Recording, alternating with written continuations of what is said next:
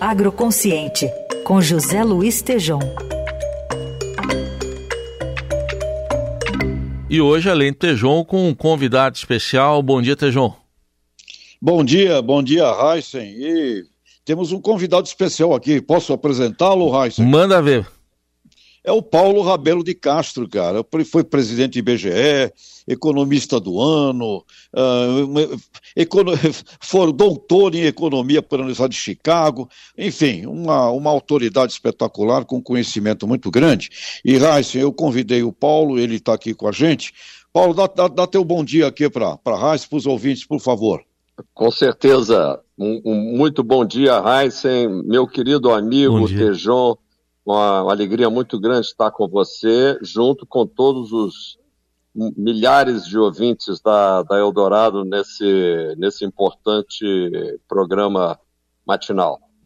Então, Raíssa, eu vou dar uma, uma, abrir aqui, aí você, por favor, continua com a, com a, visão mais ampla. Eu vou pedir ao Paulo, porque ele, além de tudo, ele é um conhecedor profundo de agronegócio.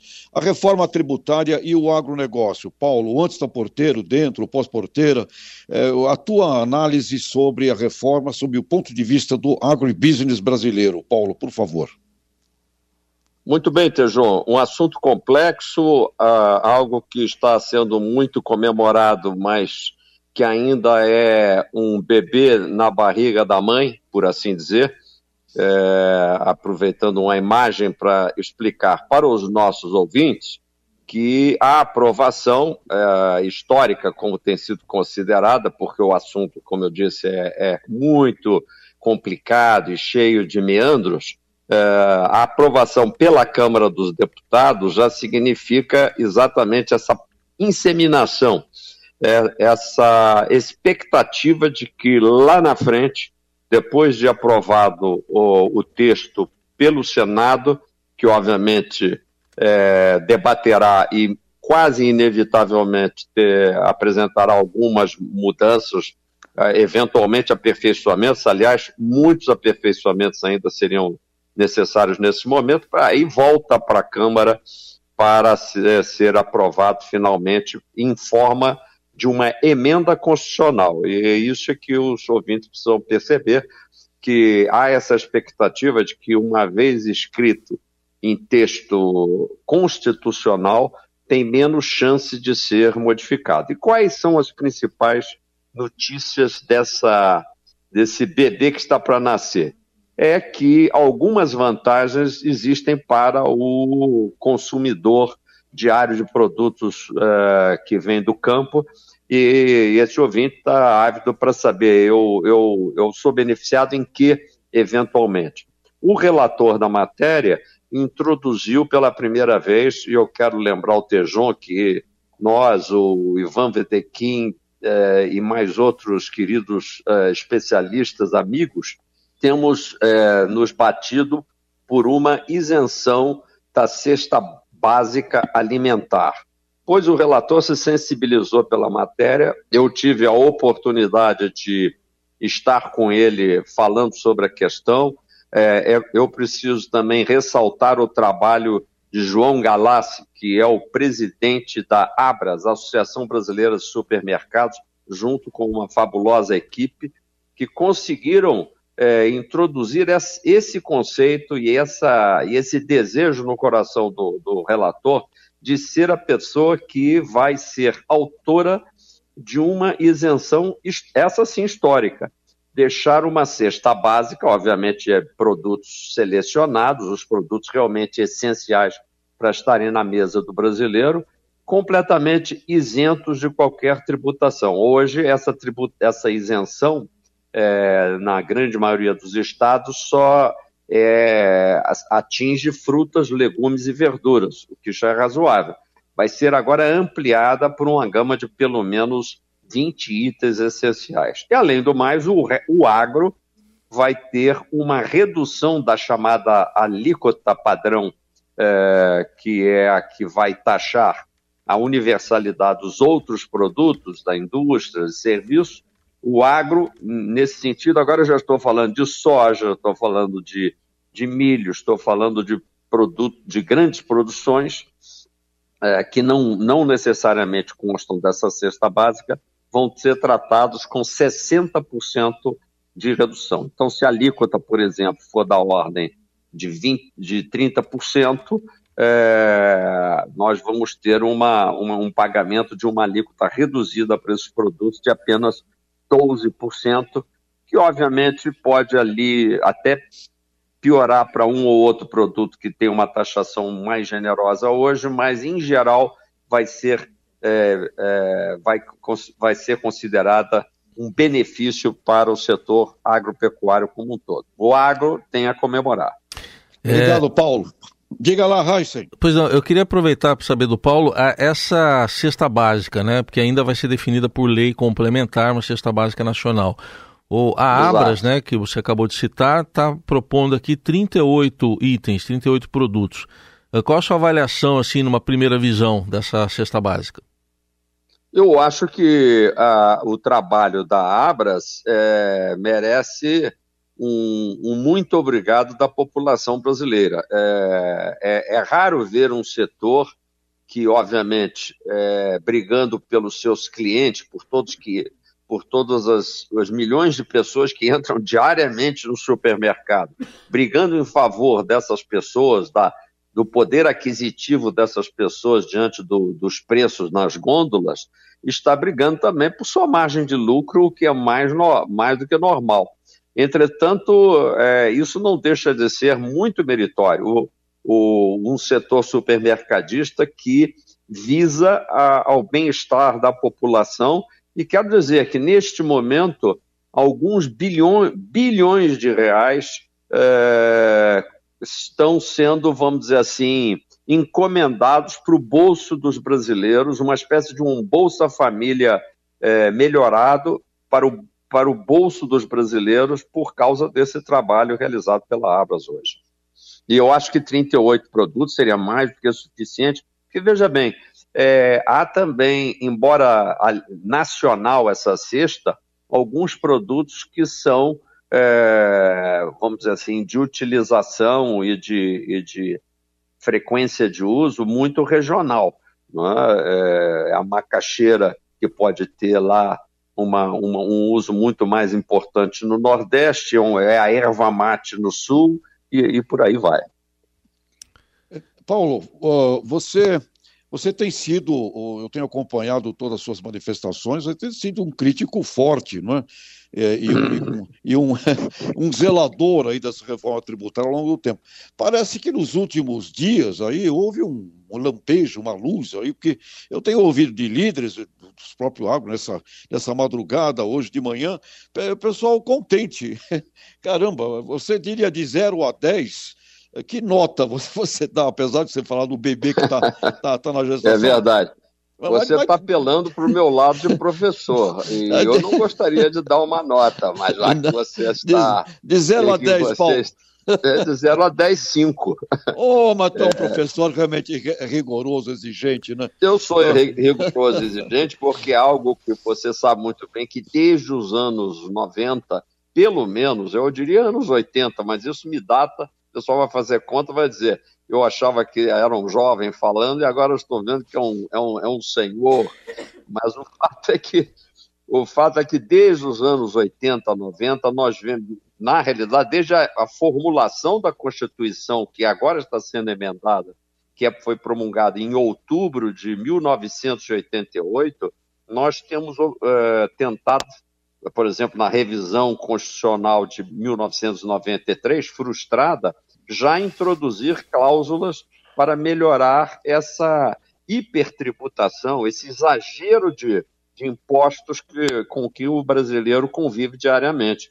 E é por isso que é uma felicidade, uma satisfação saber que, bom, pelo menos os itens da cesta básica estão desonerados, maravilha. Eu me lembro que, como eu mencionava o Ivan Vadequim, em 1996, nos reunimos também com empresários, o, o Luiz Fernando Furlan, por exemplo, da então Sadia, uh, hoje BRF e tantos outros, para fa fazer cartilhas tentando, na reforma tributária de 1995, introduzir o conceito desta isenção. Eu deveria estar muito feliz. É que eu estou olhando também, não só algumas árvores importantes da floresta, eu estou olhando a floresta como um todo. E existem ainda equívocos monumentais que foram é, introduzidos nessa emenda, um deles sendo um, um, mastodonte, um brutamonte, como me disse um amigo jurista, que é um tal de Conselho Federativo, mais uma sinecura, mas uma sinecura do tamanho de um bonde. Inventaram mais um órgão que ainda não está sendo criado, pode ser modificado pelo Senado, tomara que seja, mas que representará um, um, um, aumento do conteúdo burocrático do país e que pode levar à a, a, a, morte dos aspectos positivos dessa reforma tributária. Entendeu? Outro aspecto que, que realmente não, não casa comigo são os bilhões e bilhões que foram prometidos por esse governo federal. Não se sabe de onde eles vão tirar esses bilhões para é, compensar estados e municípios que perdem na reforma tributária compensar incentivos, ou seja, existe uma promessa de gastança praticamente estelar. Nós estamos mandando um foguete a Marte em termos de despesa pública. Então, eu, não, eu acho que estou sendo até generoso com esses cinco. É, Paulo, Se você me deixar falar mais, vai baixar para quatro. Certamente, mas, Paulo, em relação a em relação à competitividade do setor. É, é, na sua avaliação, pode baratear a produção de alimentos, essa reforma tributária, chegar a aumentar a produtividade? Enfim, qual pode ser o impacto nesse aspecto? Você, você fez uma excelente pergunta, porque veja só, essa reforma, na atual fase, ela começou com a identificação de um problema grave que nós temos, que é a, o excesso de oneração da indústria brasileira não do agro, da indústria. A indústria brasileira, você pega, por exemplo, outro dia eu comprei uma sandália havaiana, fui fazer, é, fui me dar o trabalho, porque o brasileiro não se dá esse trabalho e a letra é miúda nas notas fiscais, mas lá está um lançamento de um cálculo aproximado do, do total dos impostos pagos. O, o, total do imposto, dos impostos, na realidade, o conjunto dos tributos incidentes sobre uma sandália havaiana era de superior a 40% efetivamente. Ou seja, a gente não está comprando uma sandália havaiana só, você está comprando a sandália havaiana e deixando que o sócio governo enfie a mão no teu bolso e te tire praticamente metade do preço daquela, daquela sandália. Não, não, não, não pode ser competitivo. Aí, o que, o que pensaram os caras? Que estão bolando essa reforma. Nós vamos baixar todas as alíquotas para 25%, porque no Brasil o, a, o consumo é muito onerado. Nós temos, aliás, para desgraça nossa, brasileiros, a taxa de, de, de, de, imposto sobre o consumo, quando eu falo imposto, é um conjunto de pelo menos cinco ou seis categorias que incidem, como se fossem cinco flechas, eu estou chamando de uma flecha só. Imposto de consumo vamos baixar para 25%. Só que a, a, ideia genial dos caras, para dizer o contrário, era baixar tudo para 25%, então tudo que está acima de 25%, em geral produtos industriais, a sandália havaiana, vai ser beneficiado, cai de 40 e tal para 25%, mas em compensação, todos os produtos do agro, inclusive a cesta básica, veja só que gênios, Tejon, que nós tínhamos lá fazendo, fazendo reforma tributária iria para 25%. Na, na fórmula inicial, todos iam pagar 25% e eles tinham uma argumentação estranha de que no, no final, se você também vai comprar um automóvel que tem uma alíquota superior a 25%, você ganha no automóvel, perde nas frutas e legumes. Ora, mas a maior parte do povo brasileiro compra frutas e legumes, mas não compra automóvel. Então, obviamente, a ideia era estúpida. Por isso nós entramos nesse, nesse futebol e conseguimos reequilibrar com várias alíquotas. Hoje, então, vamos trabalhar. É, a reforma já saiu um pouco melhor, que ela saiu com três alíquotas. A zero, que vai isentar a cesta básica alimentar nacional, a, a, alíquota reduzida, que vai operar na faixa de 40% da alíquota cheia, portanto, já não dá para fazer a conta com 25%, seria por isso que eu mencionei 30%, e 40% de 30% uma alíquota de 12%, que, mas que vai pegar aí todos os serviços, educação, saúde, vai ter gente que ainda vai estar sofrendo. E 25% vai ser a vantagem de alguns produtos industriais.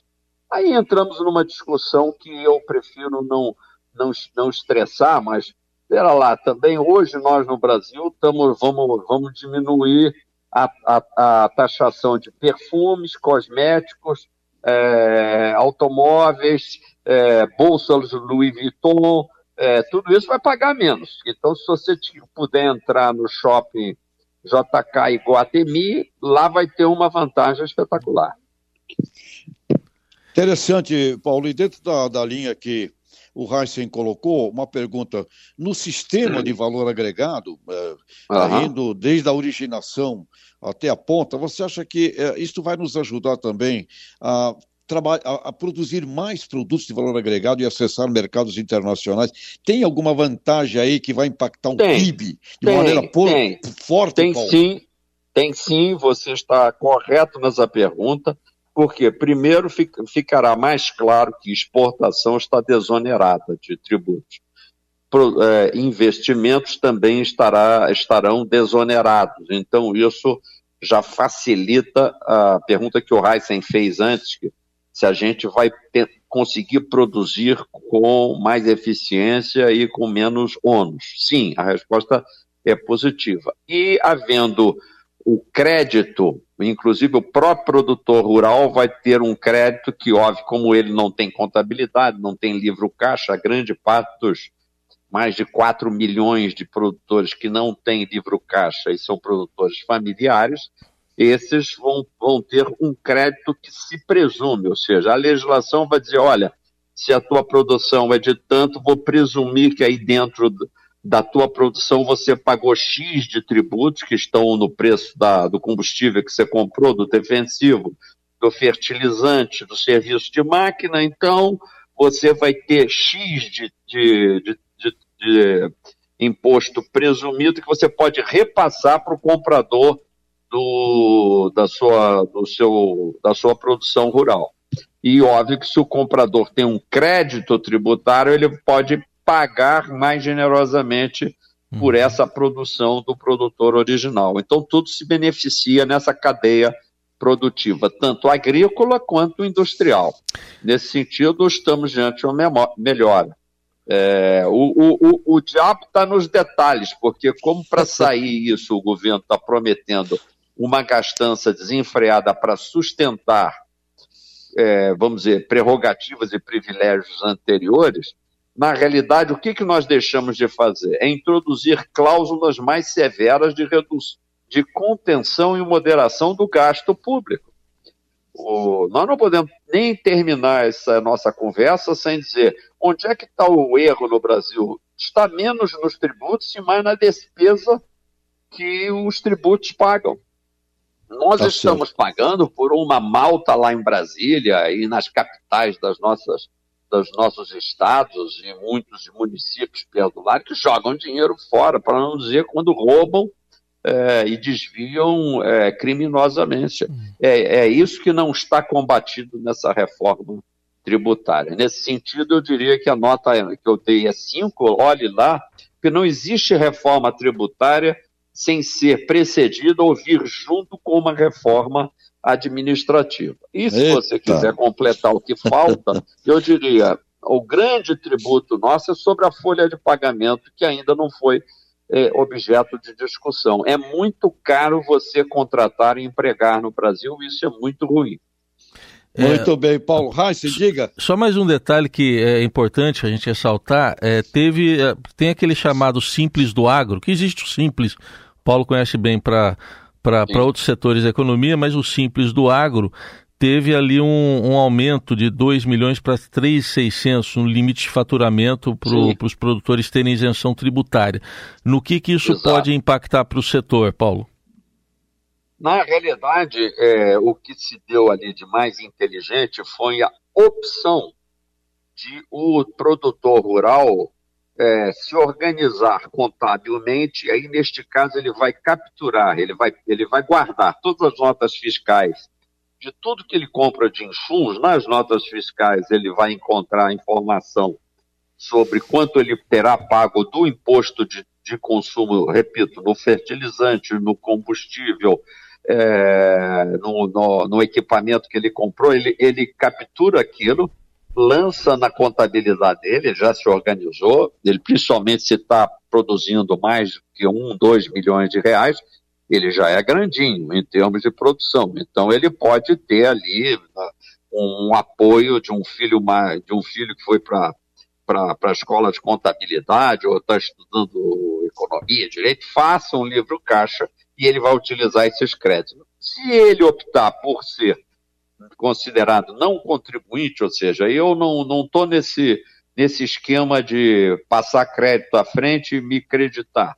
Então ele pode utilizar o, o, o crédito presumido, que é o que eu mencionei, que como diz a palavra, a legislação vai presumir que ele deve ter X de crédito. Então ele não precisa fazer conta nenhuma e, e ele vai ter um benefício presumido.